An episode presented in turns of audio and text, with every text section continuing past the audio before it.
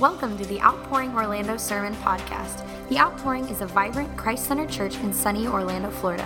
Thanks so much for tuning in, and we hope you enjoy today's message by Pastor John Daniels.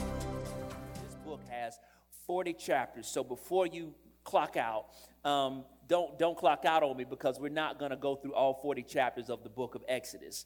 Actually, we're going to go up right to chapter 20 and land at the Ten Commandments, but I, I need you to know a few things at the outset about the book of Exodus. The book of Exodus is contained in one of the first five books um, of the Bible. It's a part of what scholars call the Pentateuch. The Pentateuch, one of the first five books of the Bible, but the book Exodus literally means going out or to go out. It's really a picture of God's people, a story of God's people uh, who are in Egyptian bondage and slavery. They, they are dealing with some hard times, some real hard times that may be hard for us to imagine. Um, they, they are weighed down by life. They are actually in a place that they don't want to be there, but it's not to any doing of their own. It's not something that they did wrong. They just happen to be in this uh, place due to unforeseen circumstances. And it seems like this slavery, this bondage that they are in, is never going to end. And so, what we'll see is the journey of God's people as they are on the move while they're in slavery, in bondage. But we'll see that they're not by themselves. They, they actually have the perfect companion. They have God that is with them in this hard journey. And so, our sermon series is going to be called God with Us. God with us. God is going to be with his people in the Exodus. Now, you're probably wondering how in the world did they find themselves in slavery? Well, through a chain of events. Uh, you, you've heard before of the God of Abraham, Isaac, and Jacob. Well, Jacob has a son. Jacob's son is named Joseph. Joseph gets uh, sold out by his brothers. His brothers actually intend to essentially kill him, they sell him into slavery. He lands in Egypt. But how many know sometimes what, what Satan means for evil, God means for good?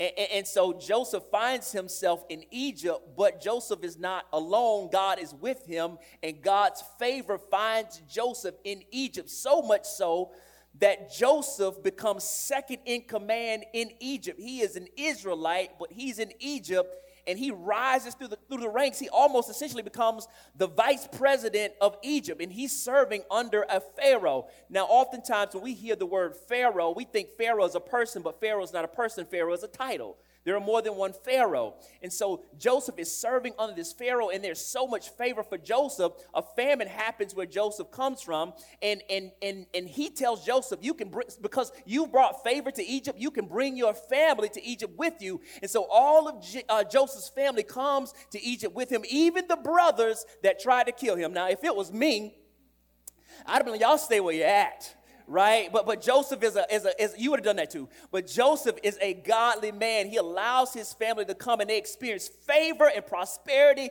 and fruitfulness for for many many many years. And then Joseph dies. But the people are still experiencing favor in Egypt. The Israelites are experiencing favor in Egypt. Uh, they're multiplying there, they're fruitful there, they're prosperous there. But then something happens. Something happens. Uh, the first chapter of Exodus, chapter 1, it tells us that a new king that did not know Joseph came to power in Egypt. That's horrible. And you're like, okay, what does that have to do with anything? You ever worked at a job for a long time? You like your job. They let you have a long lunch break. They told you to go as long as you want. They didn't really check you for when you showed up to work. If you left a little bit early, your boss was okay. You had all of these special privileges and agreements uh, and, uh, and, and, things with, with, the, with, the, with the management, they liked you. You had a special parking spot. And then one day, if you've ever worked somewhere long enough, then there's a management change and all the agreements and stipulations that you had with the previous regime no longer exist. And have you ever experienced before when you've been working at a job and a new boss comes in and the new boss is not as nice as the old boss and the new boss is like, I don't care what agreement you have with them, this is my way and it's my way or the highway. And so those long lunches are now 30 minutes. That parking space right up front, now you got to walk a mile like everybody else. That they, when they didn't check you uh, for how you showed up, or if you had to show up at 9, 9 o'clock, but you came in at nine ten, it was still okay, no longer. Now you have to show up at 8 o'clock. You know how you used to leave at 4.45 to go pick up the kids? Now they're like, so what? You got to stay until 5 o'clock. Matter of fact, all the resources that you use to do your job with, all the things that help you uh, to be prosperous in this job, I'm taking all of those resources from you. Now you got to do the same amount of work with the less with less resources. And, and I'm going to be hard on you this entire time that you're working. And this is what's happening to the people of Israel while they are in Egypt. A regime change has happened, and now they don't know what to do about it, but they're stuck. And now a people who were once free overnight, a place that was once a place of favor and prosperity becomes a place of pain, suffering, and discomfort. And God is with them in this. This new Pharaoh was not favorable. He sought to destroy them with hard work and hard labor. And here's why this Pharaoh doesn't like them because this Pharaoh is like, hey, if these Israelites are here and the way that they're reproducing and populating, if they get together with one of our foreign enemies, they're going to take over. And so we got to do whatever we can to oppress them so, so that they don't take over from us. And so we're going to make them work hard and we're going to work them so much and so hard that they don't even have time to procreate create. He was like, I, I don't want to give them any time to do anything, to have any leisure, any activity, any pleasure. I just want them to work so that they don't uh, keep growing and take over for us. And so, but he didn't understand that these are God's people. And the harder he oppressed them, the more they kept having children. I'm trying to figure, they was, try, they was figuring it out. They were figuring it out. God's hand was on them and they kept growing. And God is with them. But they don't realize that God is with them because all they can feel is the pain. And sometimes God is with you and you don't even know that God is with you and God is working for you because all you can see is what you're going through. And the pain blinds your eyes and closes up your ears to the goodness of God. And but what, what he doesn't realize is, this Pharaoh doesn't realize is, what worse than giving them hard, laborious work, he's obstructing God's people from worshiping. These are not just ordinary people, these are God's people. This was God's elect, and they were created to worship. And as uh, Pharaoh uh, uh, uh, put them in further bondage, and no matter what strategy he used, God was still working on their behalf because God was for them and God was with them. They didn't know that though. And as reality would have it, for any people that are suffering and oppressed for any extended period of time, they will eventually cry out for help. And because they are the people of God, the good news is when His people cry out, we serve a God who will answer and respond to our prayers. Exodus 2:24 tells us God heard their groaning and God remembered his covenant with Abraham, Isaac, and Jacob. God saw Israel and he knew them. God saw them and he knew them. I want to tell you today that God sees you and God knows you. And responding to the painful prayers, God raises up a man by the name of Moses. Going through this introduction, I'm going to get to the text in a minute. God, God them to, to this, introduces them to a guy named Moses. Moses is an Israelite who's been raised in Egyptian culture. He raises a leader up to lead his people out of this bondage into him. So he raised up a guy by the name of Moses. In the first couple chapters of Exodus tells us the story of Moses from his birth and how he came about in the leadership. But here's the problem. When God calls Moses, Moses is reluctant to respond to the call of God. He's like, I don't want this. I'm incapable. I can't do this. I'm not equipped to do this. I, I don't, I don't want to do this. I know I have a responsibility that you've called me to. I don't want to do this because I'm not capable. Matter of fact, you should find somebody else and call somebody else to do this work. But let me tell you something. When God calls you, God is never calling you based on on you, God is calling you based on Him. You may think it's about your, your, your skill set and your giftedness and what you got on the, uh, on the Strengths Finder test and what you got on the Enneagram. God doesn't care about any of that. God does not wait for you to be well equipped. God does not call the qualified, God qualifies the call. But Moses is reluctant. Oh, I, I can't speak. I'm, I'm, I, I can't do it. I'm not equipped to do what you've called me to do. And God literally ignores Moses. God ignores him. But God wants him to lead his people. Moses has one, respons- one responsibility as a leader, and every spiritual leader has the same response lead God's people to God. And God has a plan for his people, for them to worship and have a relationship with him. And the people of God at first are receptive to this. But as they go through hard times and God says things to them through Moses, and what God promised doesn't happen in the time that they expected it to happen, the people get discouraged and now they don't want to have to hear what Moses has to say. And so the people are getting antsy, anxious, and they're tired of waiting. But what the people needed to realize was is God is suffering. God is sovereign in their suffering. and God is sovereign in our suffering. And so we pick the story up after Moses has done exactly what God told him to do. God instructed Moses to go to Pharaoh and tell him to let my people go, and the plan does not work exactly how God told Moses that it would not work. And here's where we pick it up Exodus 5, verses 20 through, uh, 22, all the way through Exodus 6 12. Exodus 5 22, all the way through Exodus 6 12. Here's what it says. So Moses went back to the Lord and asked, Lord, why have you, why have you caused trouble for this people? Why did you ever send me? Ever since I went into Pharaoh to speak in your name, he has caused trouble for this people, and haven't you haven't rescued your people at all. But the Lord replied to Moses, Now you will see what I will do to Pharaoh. Because of a strong hand, he will let them go, and because of a strong hand, he will drive them from this land. Then God spoke to Moses, telling him, I am the Lord. I appeared to Abraham, Isaac, and Jacob as God Almighty, but I was not known to them by my name, the Lord. I also established my covenant with them to give them the land of Canaan, the land they lived in as aliens. Furthermore, I have heard the groaning of the Israelites, whom the Egyptians are forcing to work as slaves, and I have remembered my covenant.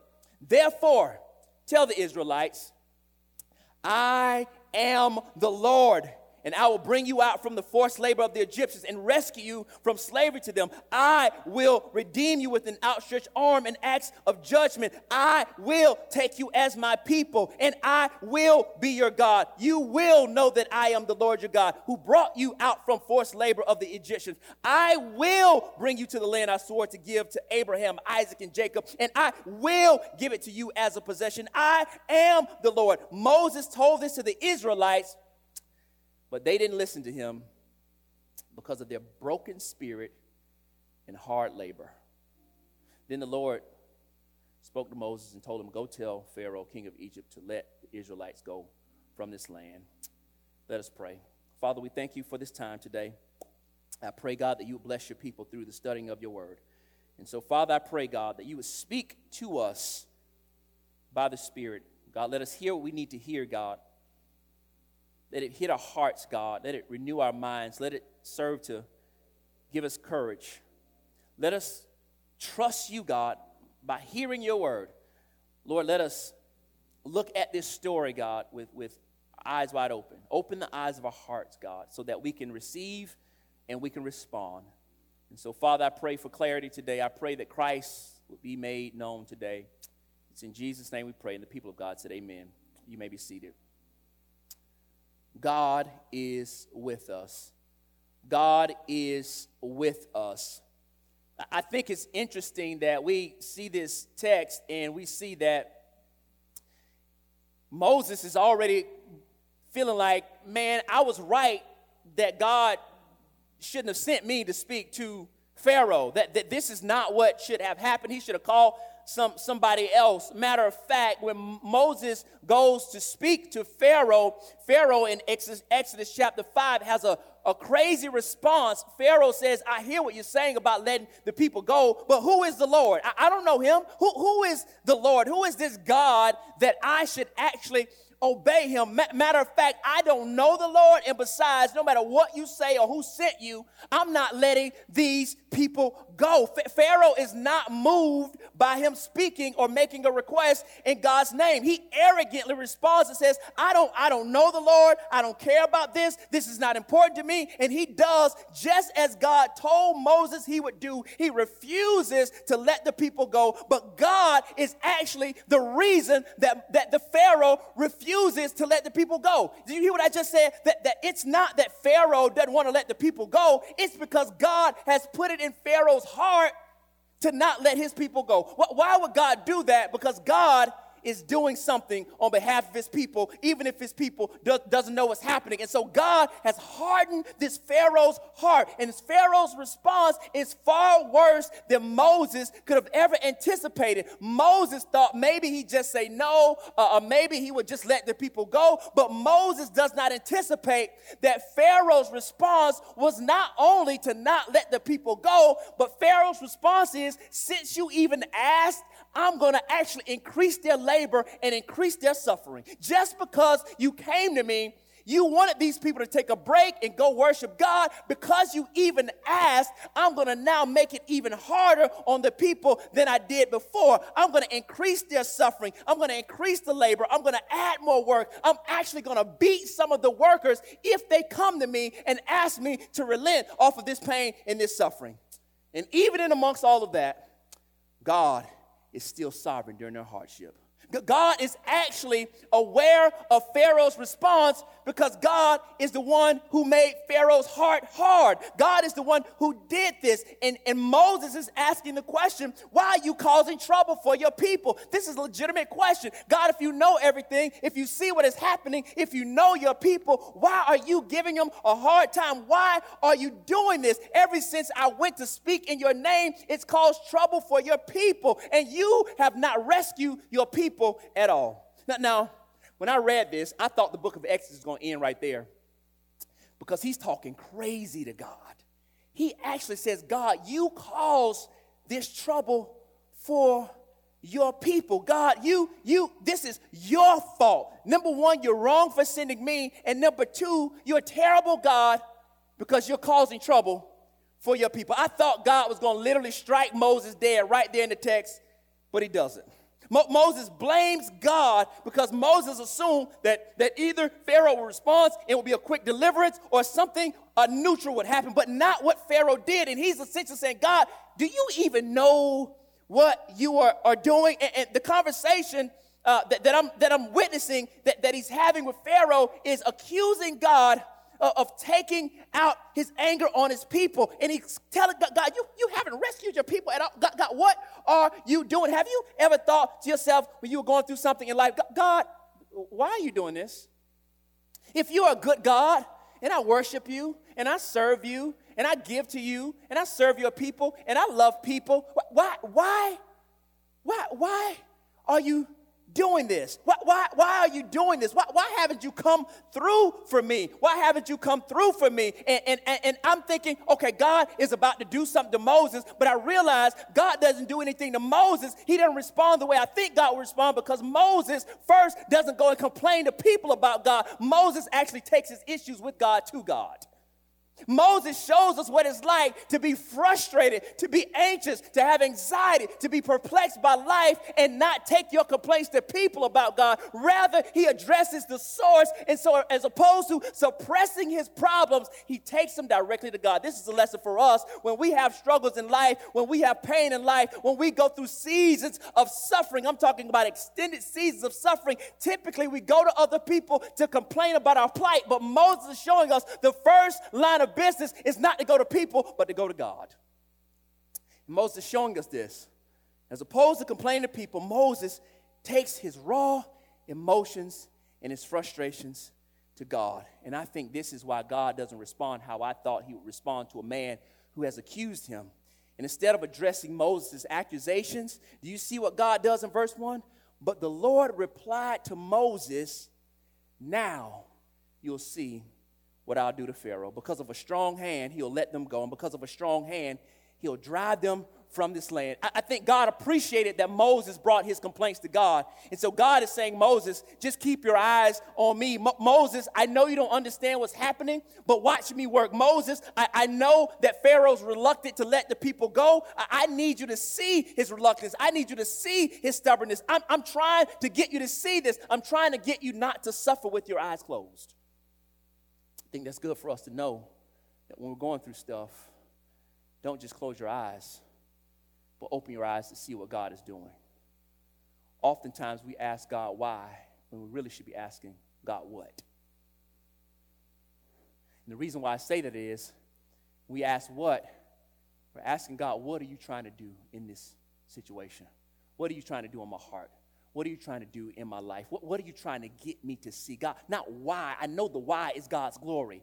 But the what. What, what are you trying to do in this particular situation through me? I know it's hard, it's lasts for a long time, but God, what exactly are you doing? What are you trying to get me to see? And he's trying to get Moses to see that God is sovereign in this situation. God is in complete control of what is happening to his people because there's nothing you or the Israelites can do to make Pharaoh let you go. So now you have to see what I will do. I know that he's rejecting you. I know when you asked in my name, he told you to take a hike. I know he increased your suffering. I know all these things. And though the suffering is hard, the lesson is far better. The lesson is greater. As far as Pharaoh's concerned, I'm going to take care of him. But in his refusal to let my people go, he's storing up judgment for himself. But for you and for the people of God, every time he rejects you and things get harder for you, I'm revealing to you that there is no way that you can save yourself.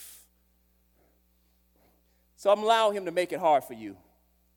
That there's no way you can rescue yourself out of this predicament that you find yourself. You, you can't free yourself from bondage. M- Moses, the leader that, that, that is put in charge of the people, he can't save the people. God is working something. God is making Pharaoh's heart hard. He's making it so that the people have no other options. They exhausted all of their resources. They've done everything that they could possibly do to change the situation, and nothing is happening. And God is saying, Now I got you right where I wanted you. Could it be? That your situation hasn't changed because God is trying to get you to see Him. And what he's saying is, you're asking for deliverance. You're asking to be free. You're asking for salvation, but you need something greater than human. You need something divine. You need a strong hand, one that is stronger than Pharaoh's. And the bad news is that you're too weak and you aren't strong enough. But if you will move out of the way and stop relying on yourself, stop working for your own freedom, my power and, and, and my power and my might will be what lets people go. Salvation is not found in our work, salvation is not found in our strength, salvation is not not found in our might, it's not found in our wisdom or human ingenuity. Salvation is found in God and in God alone. And He's trying to get the people to see you can't get yourself out of this. You don't have the answers. You can't see the future, but you can see me. And this is what God is trying to get them to know that you can trust in God and in God alone for your salvation. This is not just for our natural lives, this is more importantly for our spiritual lives that we don't serve a God who is based on a religion of works, but it's by grace. We cannot save ourselves. Salvation is not in us because if we could have saved ourselves, we would have done it a long time ago. If the people that we know who have all the resources could have saved us and got us out of whatever predicament we found ourselves in, they would have done it for us.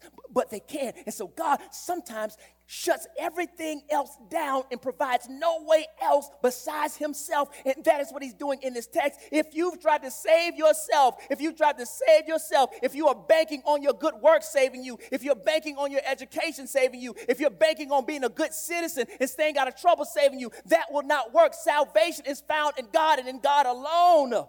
This is what he's trying to show them. And so he wants to point out to Moses that I'm with you. And so when we look at verses 2 through 5, he's reassuring Moses that Moses, I haven't left you. I am who I've always been. And look at verses 2 through 5. He says, Then he spoke to Moses, telling him, I am the Lord. You will see this theme keep happening throughout our text. I am the Lord. I appeared to Abraham, Isaac, and Jacob as God Almighty, but I was not known to them by my name, the Lord. I also established my covenant with them to give them the land of Canaan, the land they lived in as aliens. Furthermore, I have heard the groanings of the Israelites, whom the Egyptians are forcing to work as slaves, and I have remembered my covenant. He says, I am the Lord, but he says the patriarchs didn't know me as I am the Lord. Abraham, Isaac, and Jacob didn't know me that way. Well, well I have a question because if you read the Genesis account, I am the Lord is used over a hundred times. They refer to him as I am the Lord. They talk about the Lord. They use his name, but he says here that they didn't know me. And what he's saying is, they knew my name, but they didn't know me. We follow people on social media. You know their name, but you don't know them. Following somebody and knowing somebody are two different things. And what he's saying is, they knew my name, but now you are about to know me. And the way you're going to know me is through what I'm about to do through the people of God while they are in bondage. And what God is saying is, it's not enough just for you to know the name of Jesus. You need to be in relationship with Jesus. This is what he's pointing out to them. He says, I, I, they knew me. I, I, made a, I made a covenant with Abraham. I made a covenant with Abraham, Isaac, and Jacob. He's talking about something called, don't be, don't be afraid, he's, he's talking about something called the Abrahamic covenant, where God made a generational covenant covenant with Abraham. Here's what it says Genesis 15, 13 through 14. Now, I think this is interesting because the people are in Egypt thinking that they're going to be there forever. But God made a covenant long ago, and it says this Then the Lord said to Abram, Know this for certain, your offspring will be resident aliens for 400 years in a land that does not belong to them, and will be enslaved and oppressed However, I will judge the nation they serve, and afterward, they will go out. What does Exodus mean? Going out. So God saw what was going to happen to them years before it happened. But God made a promise years before that even when they find themselves there, no matter how long it takes, there's coming a day when they are going to come out.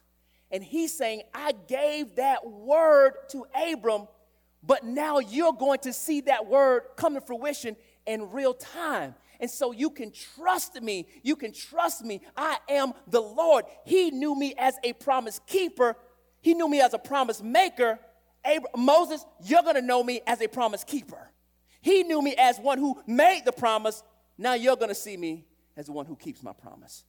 And so he's saying, I'm a covenant keeping God. I am the Lord. He, he's saying, I'm a covenant keeping God. There's no way I can go back on my word. If I said something, it will come to pass. If I spoke something, it is going to happen. I am a covenant keeping God. Men lie, women lie, God does not. God, God is going to keep his word. If he said it in his word, he is going to keep his word. Now, I'm not saying something that you felt funny about and you got something in your spirit. God wants me to have that car. That's, that's not what God said in his word. God is going, to give me a, a large bank account. God, God is going to make me a millionaire. God did not say that in His Word. God didn't say it in His Word. And, and, but, but He did make promises. And He says, I am a covenant keeping God that are going to bring that is going to bring my people out. I've remembered my covenant with my people. And what He's saying is, you can have confidence in your present circumstance because I am the Lord that if I promise you peace, you'll experience peace. That if I told you that you'll be forgiven, then you're forgiven. It's not a matter of feeling, it's a matter of truth. If I told you that you would experience joy in me, you will experience joy. God is a covenant keeping God. And so God gives this reassurance to Moses because Moses is leading the people. But God is not just thinking about Moses, God is thinking about the people of God. And He wants to reassure not just Moses, but He wants to reassure the people. And this is what God does in verses 6 through 8. And I want you to notice that God once again keeps telling them that I am the Lord, but He gives them seven I wills, seven I wills between verses six through eight. Would you look at this? Therefore, tell the Israelites, I am the Lord. I will bring you out from the forced labor of the Egyptians and rescue you from slavery to them. I will redeem you with an outstretched arm and great acts of judgment. I will take you as my people, and I will be your God. You will know that I am the Lord your God who brought you out from the forced labor of the Egyptians. I will bring you to the land that I I swore to give Abraham, Isaac, and Jacob, and I will give it to you as a possession. I am the Lord. God makes all of these promises to them. But he's saying, I'm the Lord. I, I got you. I, I, got you. I, I am the Lord. You can trust in me. You don't have to run anywhere else for deliverance. I, I am the Lord. I, I, I have you. I, I got you. I will rescue you. I will bring you out. I will redeem you. I will buy you back. Redemption in those days, he says, I'll redeem you with outstretched arm and acts of judgment. I will redeem you. Back in those days, to redeem a person typically meant that a family member, a kinsman, had to go to a person in their family if that person was in debt or enslaved because of their debt. And a kinsman, a family member, had to come come and buy them back to pay off their debt so that they could no longer be a slave. And God says, with outstretched arms, I will redeem you. I think that's interesting that he says with outstretched arms because I'm thinking about another situation that we saw in Calvary where God, with outstretched arms, redeemed his people not from Egyptian bondage, but from spiritual bondage. With outstretched arms, God saved us and brought us back. When we think of redeemers, we think of a kinsman, we think of the story of Ruth and Boaz. Boaz is referred to as the kinsman redeemer because he has to be the one to get them out of slavery and buy them back. And this is what God has done for us through his son Jesus. He's saying, I'll redeem you. I'll redeem you. If you are in Christ, you have been redeemed. I will set you free. Because of Jesus, we have been redeemed. But here's the beautiful thing there's always intentionality and purpose in God's deliverance for his people. I think this is important because then he says, I will take you as my people and I'll be your God. And what he's saying is, I'll adopt you. I, will adopt you. I, I'm not just going to redeem you so that you can get out of Egypt and just go figure it out on your own. He says, I'm going to redeem you and not just let you be to yourself and figure it out on your own. I'm actually going to adopt you. And what he's saying is, I'm going to bring you into my family. That I won't just be a God, I will be your God. He's talking about a personal relationship. He's saying, I'm not just saving you to save you, I'm saving you because you belong to me.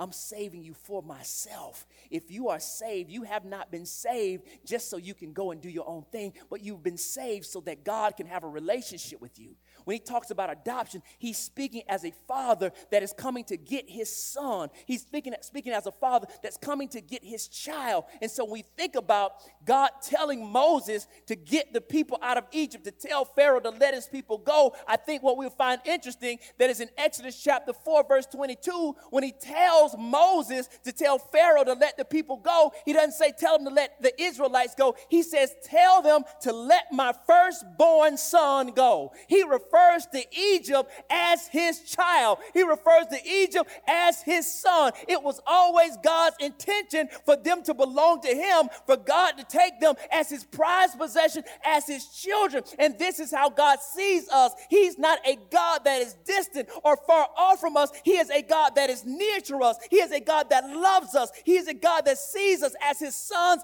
and daughters. And God is not some deadbeat dad. God is not some absent parent. God is a good father, a father who shows up for his children, a father who is there for his children, a father who takes care of his children, a father who sees his kids and knows his kids, who gets down in the trenches with his kids, who gets down in the low parts of life with his kids. And he is there because he has adopted them and brought them into his family. And that has what is what happened to you and I. God didn't just save us, he adopted us. You don't belong to you, you belong to God.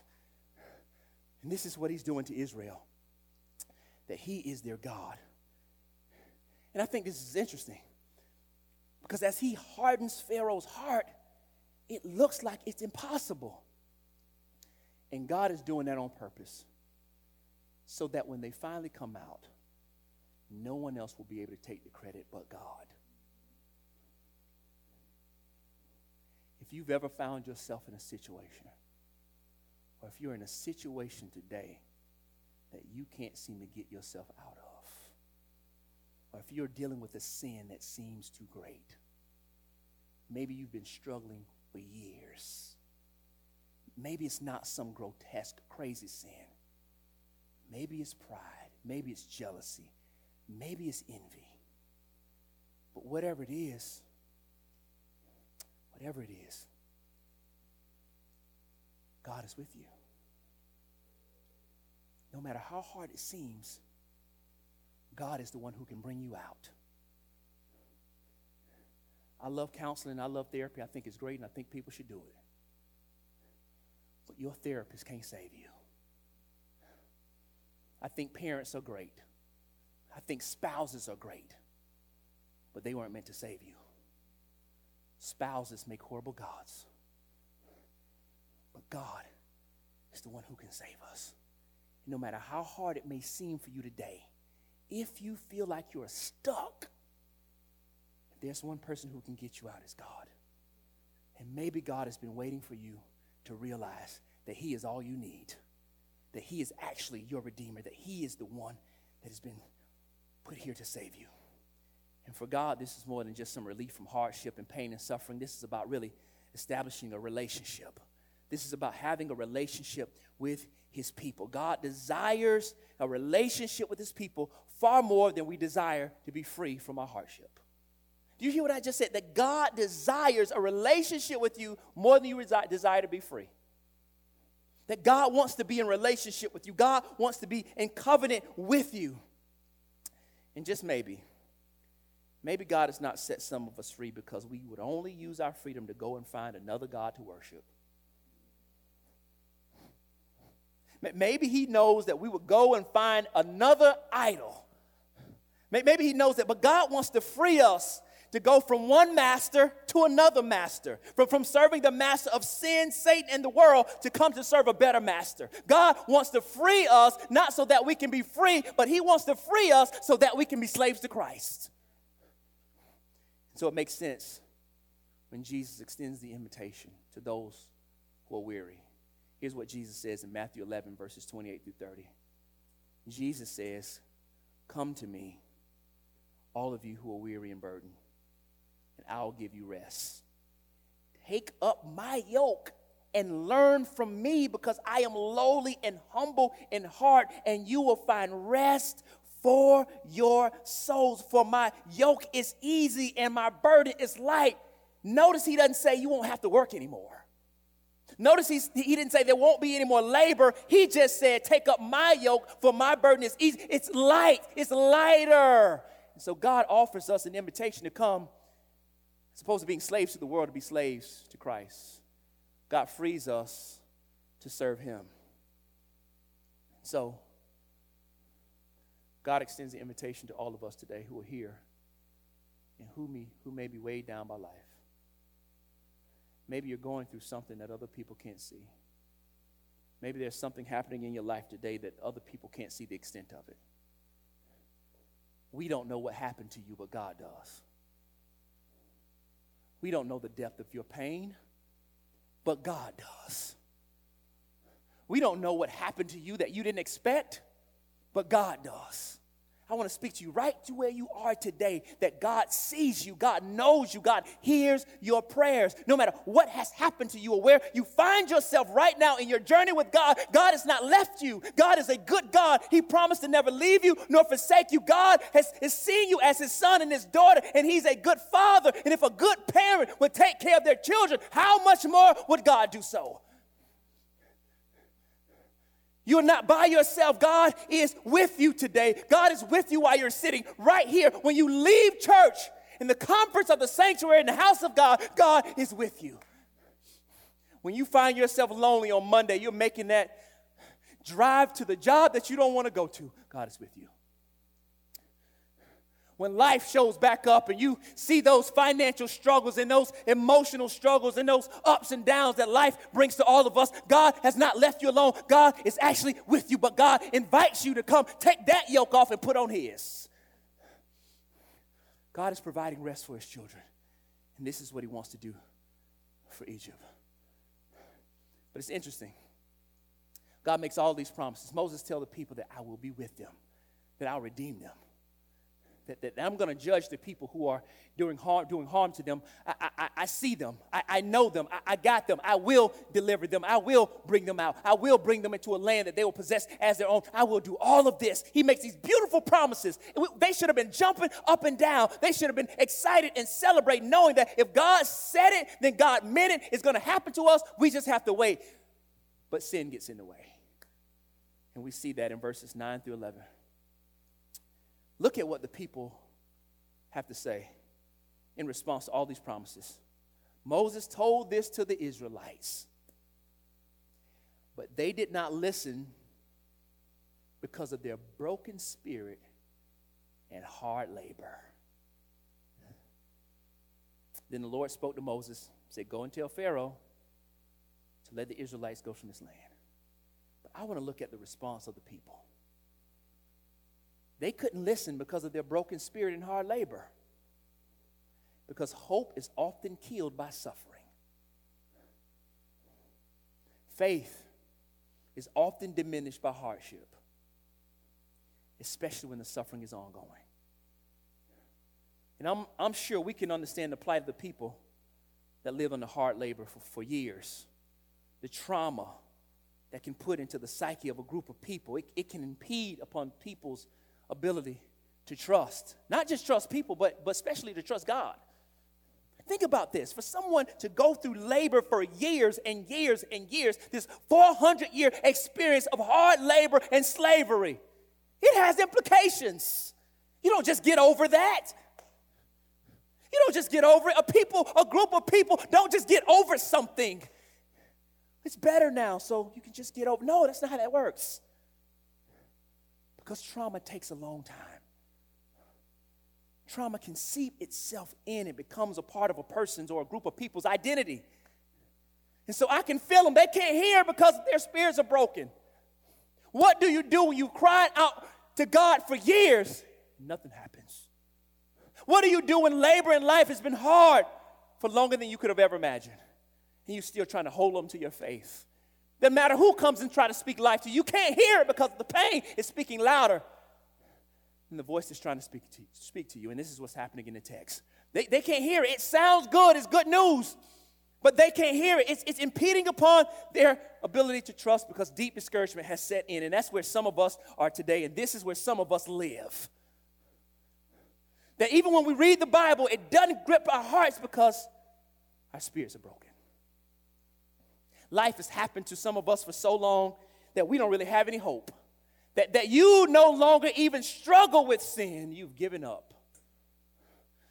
As opposed to struggling with it, you now say, This is who I am. And we've all had those moments where we have some sort of outburst or lapse in judgment, and we say, This is, this is who I am. But it's not who you are. So he's speaking, them, speaking to them. And we need to be cautious in deciding whether something is God's will or not by looking at how it is right now in the moment. Just because it's not working out how you thought doesn't mean it's not God's will. How many of us have moved out of places or left places or jobs, or, or, God want us to sit for a second where we were and we moved prematurely out of God's will because we couldn't take the pain? But I just want to say today, whether you made a move or not, God is present in your suffering. God is with you right where you are. God is working out His will right now in your life. God is working in our waiting. You may not know what God is doing right now. You don't know what's next for you. But I can tell you one thing God ain't just sitting idly by with his hands wringing. God is working on your behalf today. And maybe he's not changing your circumstance, but I can assure you that if you are in Christ, he is changing one thing he's changing you. That the Bible tells us in Romans 5, verses 3 through 5, that that character, that, that suffering produces endurance, and endurance produces character, and character produces hope, and that hope does not put us to shame because the Holy Spirit is being poured out in our hearts. God is working something in you while you wait. So I don't know where you are today, and maybe you've given up. You might have given up, but God hasn't. Maybe you don't know what your next move is. Maybe you don't know what's going to happen in your life, with your family, your job, your career, with your finances, with your relationship. Maybe you don't know what's going to happen, but God does. And what God is trying to get us to see today is as opposed to look into your problems, look to me. Don't ask why, ask what. God, what are you doing? God, what are you doing? I love this. I love this he gives us this, story so that we can learn from it and grow from it. Because in this, we can see that their pain is not punitive, it's purposeful. Your pain is not punitive, it is purposeful. The Israelites are where they are not because they did anything wrong. They're there because of God's providence. And sometimes God's providence includes pain. But the pain is not punitive, it's purposeful. Somebody needs to hear today that God is not punishing you, but God is working out his purpose in your heart. God is not mad at you. God does not hate you, He loves you. But in your waiting, let God work. God, why did this happen to us? No, God, what are you doing through what happened to us? Because ultimately, this was not about them, it's about Him. And what is happening to you is not about you, but it is about God. How crazy is it to stand in a pulpit in 2021 and tell the people of God that life is not about them? How strange to hear a message in church that, that, that's not centered around how you'll get what you want but how we do what God wants us to do.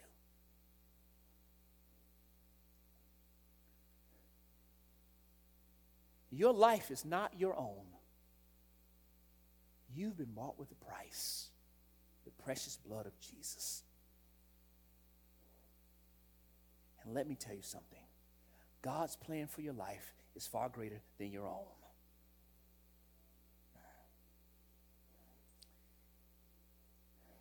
But I get it. Sometimes pain prevents proper perception. And we can't see the forest for the trees, but I'm telling you today that God promises outlast our pain. God's promises are still what they are. Never lose hope in God. Never lose hope in Him. He is a mighty God that is mighty to save. So, with the Holy Spirit's help, let us be mature in how we perceive what is happening to us. To know that God is using it and working it out for his purposes. That if God promised deliverance for his people, God is true to his promises. And I want to close with this and allow God's promises to speak right into our brokenness today. Second Corinthians chapter 1 verse 20 says this. For no matter how many promises God has made, they are yes in Christ. And so we think about this promised land, all of God's promises find their yes in Christ Jesus. He is our promised land. He is the land flowing with milk and honey. The land flowing with milk and honey was just a land of peace and rest. And in that, we find that in Christ Jesus. He is our land of peace and rest and freedom from our enemies and forgiveness and joy and prosperity. All of that is found in Christ Jesus. And it's yours today if you will put your trust in Him. If God be for us, who could be against us? So I want to tell you today no matter where you are and what you've been through, God is with you. The story of our lives is not our own, but it is God's story. And God is a far greater author than you and I could ever be. Let us pray. We hope you were blessed by the message today and would love to hear about how God is using this ministry in your life. You can connect with us online at outpouringorlando.com to share your story, request prayer, give financial support, or learn more about our ministry. We'd love to see you at one of our Sunday services if you're ever in the Orlando area. Thanks again for joining us today. Have a wonderful week.